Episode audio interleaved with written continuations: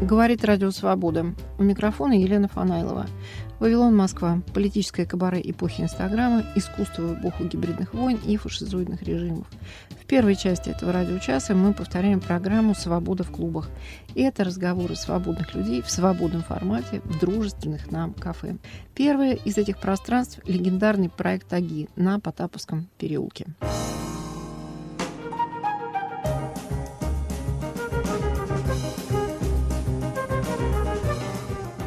Русские свадьбы. Повтор программы 2010 года. Нас интересовал и дореволюционный, и советский, и постсоветский свадебный ритуал. Правда, на тот момент невозможно было предположить разговор о срочном заключении брака с военнослужащим так называемой специальной военной операции или о признании законным брака с человеком, который погиб во время этой операции. Обсуждали музыковед и фольклористка Елена Зайцева, фотографы Сергей Минигалин и Владимир Максимов, главный редактор журнала «Теория моды» Людмила Алябьева, культуролог и сценарист Юлия Иглис. Сейчас она работает вне России. Пользуясь родственными связями, я попросила брата, журналиста и режиссера Виктора Фанайлова, рассказать о его опыте съемок русских свадеб. В обсуждении принимал участие один из самых авторитетных этнографов и фольклористов России Игорь Морозов, ушедший от нас в 2020 году. Для начала очень простой вопрос. Самое смешное или самое печальное, что вам доводилось видеть на русских свадьбах? Людмила Алябьева. Знаете, у меня очень скудный э, опыт э, посещения свадеб, э, и все мои подруги, слава богу, счастливо живут в гражданских браках, имеют по несколько детей при этом ни разу не ходили ни в ЗАГС и не венчаться. Единственный мой опыт — это, наверное, моя собственная, тоже неправильная свадьба, потому что мы ходили пешком в ЗАГС, пешком же даже как-то умудрились вернуться. Но самое, не знаю, печальное, не печальное воспоминание связано с советским временем, когда нас позвали на свадьбу к нашей родственнице. Я тогда была еще девочкой, ходила в школу. И вот этот вот вопрос, что нечего надеть на свадьбу ребенку, и вообще не только ребенку, а всем нечего надеть. Бедная моя мама сказала, что придется тебе, видимо, надеть твою синюю форму, потому что на тот момент синюю форму никто не носил еще, и она только появилась тогда. И, в общем, в школу-то я в ней еще ни разу не пошла, но обновила-то я ее как раз на свадьбе. Людмила Алебева, спасибо. Елена Зайцева, пожалуйста. Я вспоминаю нашу свадьбу с моим мужем Алексеем Борисовичем Губенковым, с которым мы живем 20 лет. Мы на нее поехали на 407 москвиче. Может быть, вы помните такую замечательную машину. Это было смешно, но очень тревожно, потому что милиция реагировала недостаточно адекватно на то, что едет зеленый, классный 407 москвич, э, и на антенне привязана красная тряпочка. А еще, что касается примет, и они связаны с традицией, каравай, и в центре каравая должна была находиться салонка.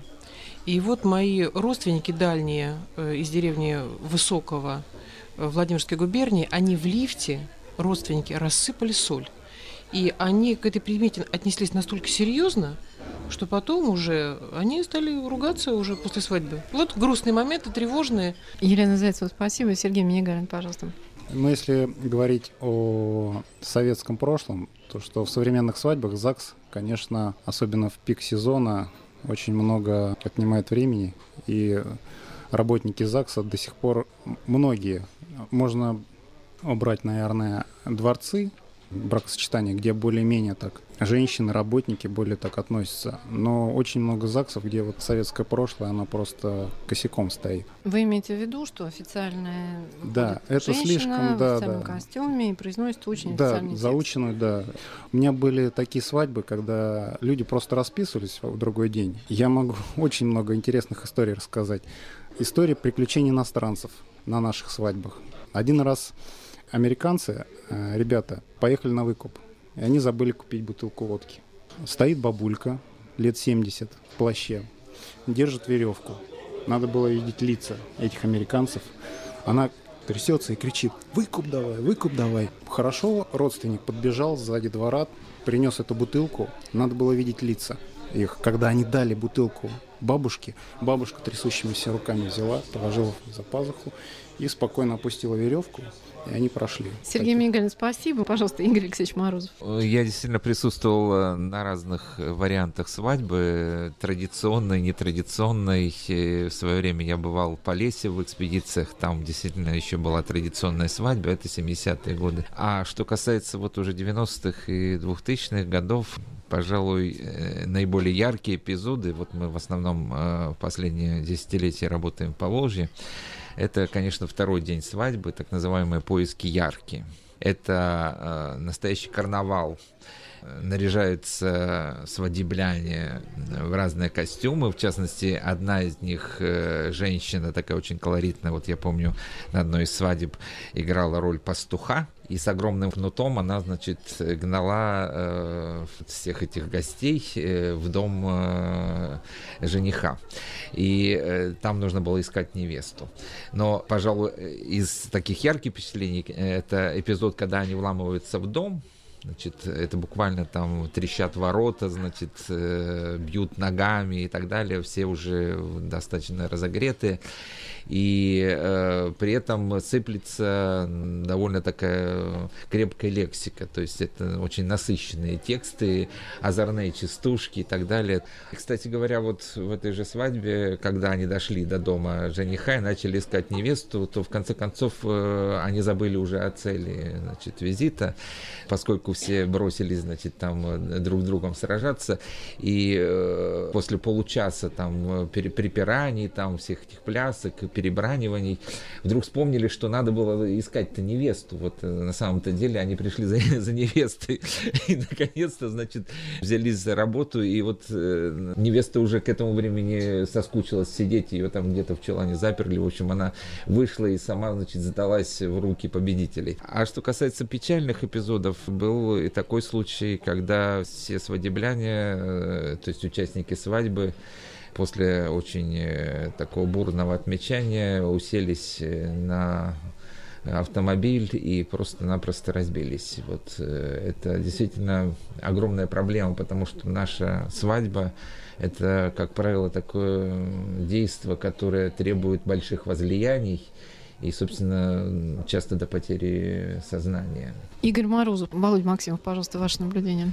Мое наблюдение сводится к тому, что как-то все это похоже на какую-то обреченность. Вот это вот то, что традиция, как Вуди Аллен сказал, это иллюзия постоянства. И каждая пара, вот каждый процесс свадебный, я так с юности вот сколько не сталкивался с этим, и по сей день каждая пара, каждая вот семья, она хочет показать кому-то, да, свой статус, свой уровень. Но при этом люди сами расслабиться не могут. Это все выглядит, э, двое молодожен, находящихся на электрическом стуле, которые себе представляют весь этот процесс, весь этот ритуал. И они даже уже не понимают, что происходит. И то есть э, потом только остаются фотографии, видеоматериалы, какие-то смс какие-то такие уже артефакты от всего этого, по которым можно судить, крутая была свадьба или не крутая, так скажем. Но реально я не видел ни, ни одного реально отдыхающего на свадьбе человека и расслабленного. Каждый сел на свой кол, у кого он золотой, у кого он бриллиантовый, у кого он осиный, и получает от этого такое извращенческое удовольствие. Я думаю, свадьба это не единственный такой ритуал, процесс, где это происходит.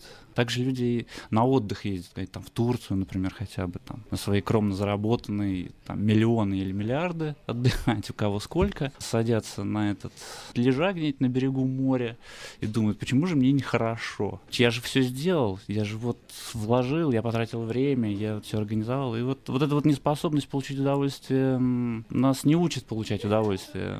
Владимир Максимов, Юлия Идлис. У меня две такие короткие истории. Одна про ЗАГСы. Это была, по-моему, самая первая свадьба, на которой я была. Была свадьба моей подруги, которая выходила замуж за человека, с которым они 20 с лишним лет прожили в соседних подъездах в одном и том же доме. И мы все такие стоим в ЗАГСе, в этом зале, и женщина, которая регистрирует их брак, поздравляет их, произносит торжественную речь, которая начинается так. Дорогие молодожены, в многомиллионной Москве вам удалось найти друг друга.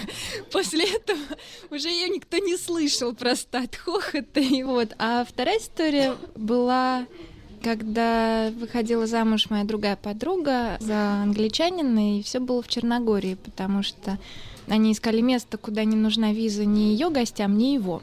Это раз, а во-вторых, поскольку они были еще разного вероисповедания, то они искали место, в котором можно было бы одновременно повенчаться, а перед этим покреститься, чтобы повенчали. И они нашли такую церковь, значит, покрестились, на следующий день их обвенчали. И вот перед венчанием все собрались, жених, э, все гости, батюшка сербский, крестные родители новоявленные с обеих сторон. А невесты нет. И мы ее ждали часа два, при том, что на лицах всех гостей по очереди отражалось вот, вот кто как бы первым терял веру. Вот, и только надо отдать должное, только у жениха на лице отражалась абсолютно железобетонная уверенность в том, что свадьба будет, и свадьба действительно была, при том, что когда появилась невеста, батюшка так обрадовался, а церковь маленькая, и он там, я так понимаю, все делает, то есть он и служит, и, например, в колокола бьет. И, значит, батюшка так обрадовался, что вот уже наконец, а он в парадном облачении же еще плюс 30. И он так ударил в эти самые колокола, что можно было подумать, что он бьет пожарную тревогу просто. Юлия Леспаси, Виктор Фанелов. Есть еще и такая бандитская свадьба. Я снимал свадьбу у бандитов. То есть я не знал, что это бандиты до последнего момента, пока они не выпили на берегу реки и не сняли пиджаки и рубашки. И тогда я понял, где я нахожусь. То есть люди были татуированные, ну, я думаю, что до пяток татуированная. И я понял, что опа. То есть не татуированными были я и жених. Ну, и невеста, да. И шуточки на свадьбе были следующие. Ну, э, жениху. Ну, ты смотри, нашу Клавку-то не обижай, а то ж мы тебя зарежем. И я понимал, что они не шутят, что они вот так, да. И дальше началось, то есть это было страшновато. И когда, ну, они оделись, выпили и приехали на свадьбу. А Тамада не знала, что это бандиты. И стала делать конкурсы. И среди них один конкурс, когда мужчина зажимает между ног бутылку водки и пытается налить в стакан, который подставляет второй. А второй бандит уже был такой пьяный, что он открыл рот, и он из этой бутылки просто вот один стоял между ног, зажав бутылку и лил, а второй просто рот раскрыл, он пил водку. Я это все снял, ужаснулся, у меня волосики так, потому что подумал, что если эти бандиты это увидят, они меня зарежут точно. Я отошел и все это дело стер тут же. Виктор Фанел, Сергей Минигалин, пожалуйста. Есть определенная категория людей, которые по фотографиям выбирают себе фотографа. Им нравится определенный стиль. Мне почему-то постоянно попадаются только романтичные пары. Вот этим летом была пара, которая создала свадьбу по мотивам фильма «Укращение строптивого». Потрясающая пара. Жених был строитель. Он приехал к невесте домой, ему вручили лопату, одели фартук, он посадил дерево, построил как будто домик, да. Зашел внутрь, все романтично, каждую свечку зажег, сказал ласковые слова. И в конце свадебного вечера жениха с невестой посадили на кровать, наряженную красивую с кольцами. И мы в полдвенадцатого ночи с веревками погнались по дороге, по светофорам, где-то около 300-500 метров, просто увезли жениха и невесту на кроватях. Пришло руководство ресторана посмотреть на это действие. Я бежал с аппаратом, меня смех разбирал просто. Вот. Ну, ребята, они не придумали эту ситуацию. Она сказала, он действительно такой, вот как из фильма, да, вот. Я его укротила, то есть. Одна свадьба была в стиле средневековья сделана. Ребята полгода вынашивали идею. Слова горько были произнесены только полдесятого вечера. То есть э, приехали на дачу к ним, и регистрация была выездная где-то полдесятого вечера только. И они рассказали друг другу стихи. Факельное шествие было. В течение всего дня было разыграно царство. То есть отец невесты – царь, невеста. Пришли гости. И молодые парни должны были добиться руки невесты. И были устроены соревнования. Просто народ отдыхал. Сергей Минигалин, mm спасибо. Людмила Алябьева, пожалуйста. Я думаю, что, наверное, поскольку у людей, в общем, видимо, очень много денег, э, они, наверное, доверили это профессионалам. Существует масса агентств, которые все это планируют.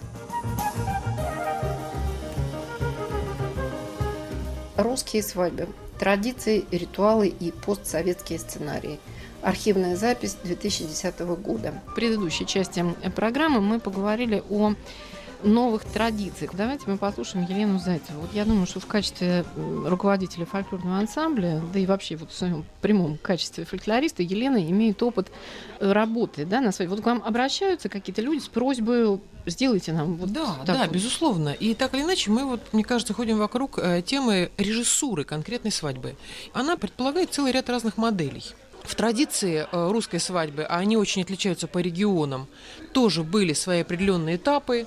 И свадьба это было не два дня, она начиналась со сватовства, она предполагала рукобитие. Это был длительный период подготовки к свадьбе, когда а, молодой помогали приданное готовить, жениху помогали строить дом. И так или иначе очень важный был период, собственно говоря, день накануне свадьбы, когда необходимо было молодой собрать девишник, а на севере это была непременно баня, это были причитания, это были непременно слезы, э, и даже очень интересные такие физиологические моменты, когда платочком с молодой собирали пот, это на севере и в Сибири такое бытовало. А на следующий день в чарочку жениху вот этот пот выжимали из платочка, потому что он должен был ее принять такой, какая она есть со всеми ее особенностями, внешними и внутренними. Но парни, как известно, собирались на мальчишник, а утро следующего дня оно вообще было чрезвычайно интересным, потому что режиссура шла сразу по двум каналам по каналу жениха и по каналу невесты. Жених должен был снарядить свадебный поезд. Это чаще всего был не лимузин и даже не 407-й «Москвич», а это могла быть тройка лошадей, желательно с бубенцами, а девицу готовили, и говоря о моде, ее непременно переодевали. Это была очень важная инициальная фаза жизни женщины.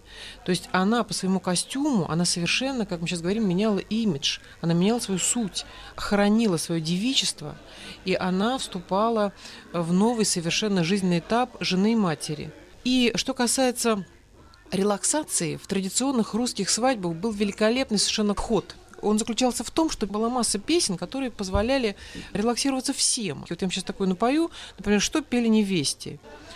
Плывет, плывет лебедушка, ладу, ладу, Плывет навстречу лебедю, ладу, ладу. Сустрел, сустрел лебедушку, ладу, ладу. Сустрел тот лебедь белый, ладу, ладу. И пели славу лебедю, ладу, ладу. И пели славу белому, ладу, ладу. Елена Зайцева, спасибо. Ну, вот я сейчас хочу э, Игорю Морозову отдать э, микрофон. Вот с каким вопросом. Мне э, вот что кажется, что вот эта вот тяга к русской ритуализации, к игровой ритуализации, это все-таки попытка создать ритуал с целью избавиться как раз вот от того неприятного напряжения, которое оставило нам наследие советская свадьба, когда были три вещи, да, там ЗАГС, ресторан и был поход к вечному огню, к памятнику Ленину. Сейчас тоже каким-то памятником, вероятно, люди ходят. Ну вот давайте Игорь Алексеевич послушаем все-таки. Что касается напряжения, это неудивительно, ведь свадьба это прежде всего ритуал. Другое дело, что русская свадьба, она ведь называлась, народное название, это веселье или игра. В сам этот ритуал входило понятие игры. И, соответственно, сам ритуал осуществлялся игровыми методами. Туда входило и пение, и пляска, и ряжение, и понятно, что то, что касается ритуала, это скучно. Другое дело, что само обрамление этого ритуала может носить игровые черты. И тогда мы вот имеем веселье в виде возлияний, иногда даже чрезмерных, да, и пение, пляску, иногда бурную на столах. Это для русской свадьбы достаточно обычная вещь. Кстати, там иногда вот это вот лебедь белая иногда выступает в таких забавных ипостасях. Вот как-то мы записывали Костромскую свадьбу, выносит так называемую утушку специально э, ритуал, когда э, вот эту вот зажаренную тушку, значит, выносят к столу. При этом поют несколько песен. Одна из них дубинушка, значит, когда вытаскивают там из печи, а их дубинушка ухнем. Затем ее несут, э, называется это утушку нести, хотя, конечно, это курица, да. А песню поют э, «Лебедь белая». То есть вот такое вот забавное сочетание разных элементов, оно было и традиционной свадьбе. Современная свадьба, она, конечно, э, связано с э, общим пониманием современного брака. Брак стал очень недолговременным и неустойчивым. То есть, возможно, через год молодожены вообще разойдутся.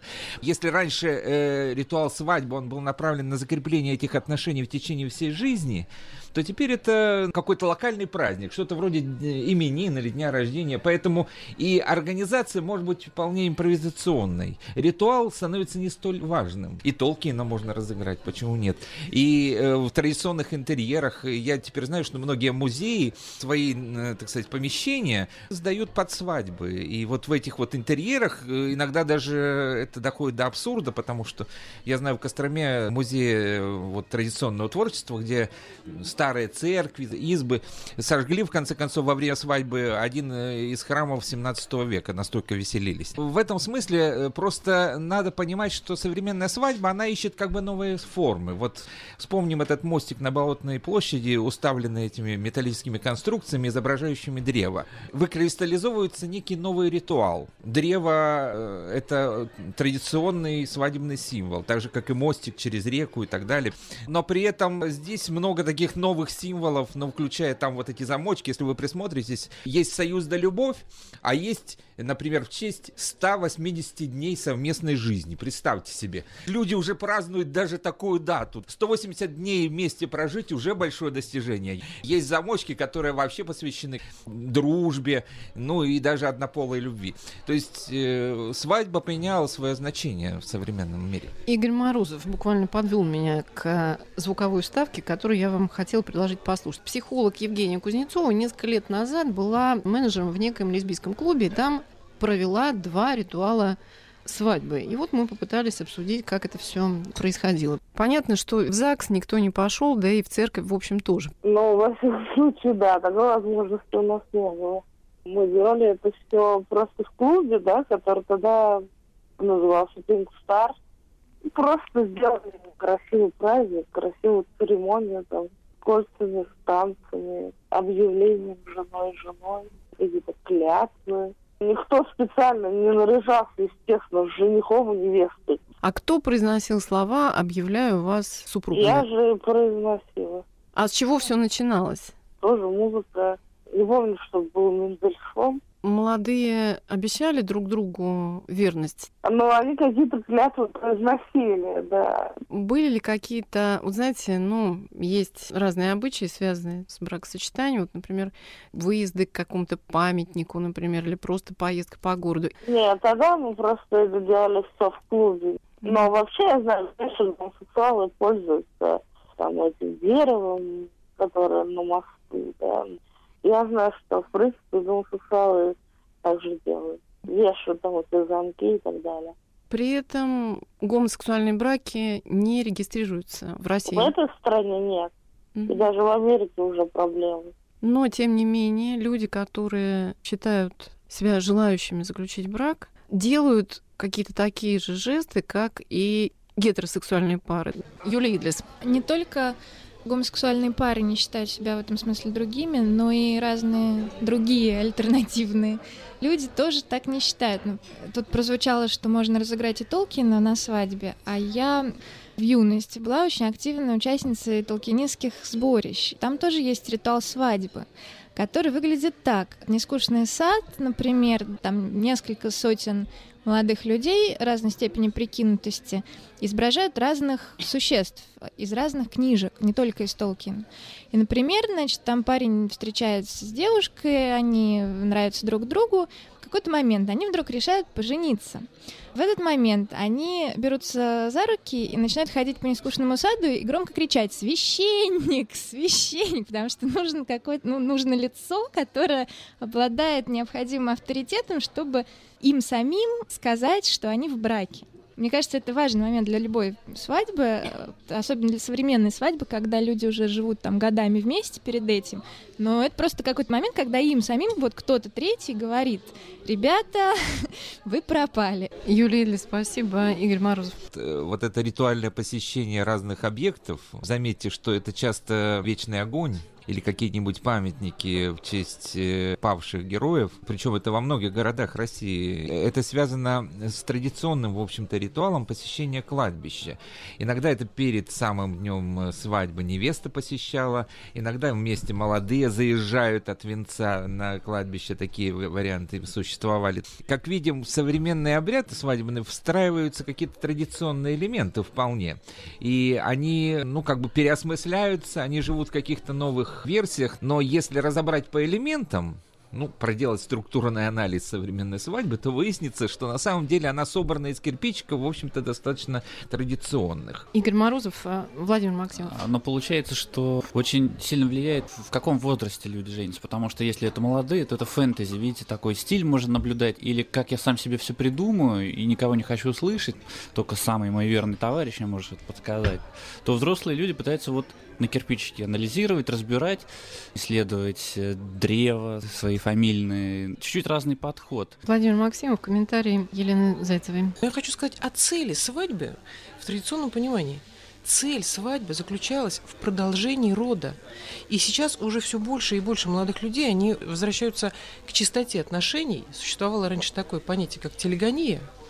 Но так или иначе, продление рода и рождение здорового потомства, целомудрие этих взаимоотношений, оно входит в силу. Елена Зайцева, спасибо. Вот, но э, я хочу сейчас послушать э, Людмилу Алябьеву про белые платья. Белое платье, как свадебное платье, появляется впервые на Западе в 1840 году, и связано это с бракосочетанием королевы Виктории, которая, собственно говоря, и ввела эту самую моду вот на такие шикарные свадебные платья. И, естественно, эта мода пришла и в Россию, вот эта вот традиция интересная э, заключать э, показы модные обязательным выходом невесты. Ну, во-первых, это связано с тем, что это как бы главное платье, да, в жизни каждой женщины вроде бы как. Ввел первый, на самом деле, кутюрье, это Фредерик Уорд, который тоже работал в Париже, и он как раз одевал вот всю эту элиту, да, европейскую. И, собственно говоря, вот он шил э, шикарные свадебные платья, которые были белого цвета. Русские свадьбы. Традиции и сценарии. Архивная запись 2010 года. Панайлова, Вавилон, Москва. Свобода в клубах. Слушайте нас в эфире и на сайте Радио Свобода. Подписывайтесь на наш Facebook, телеграм-канал и Инстаграм.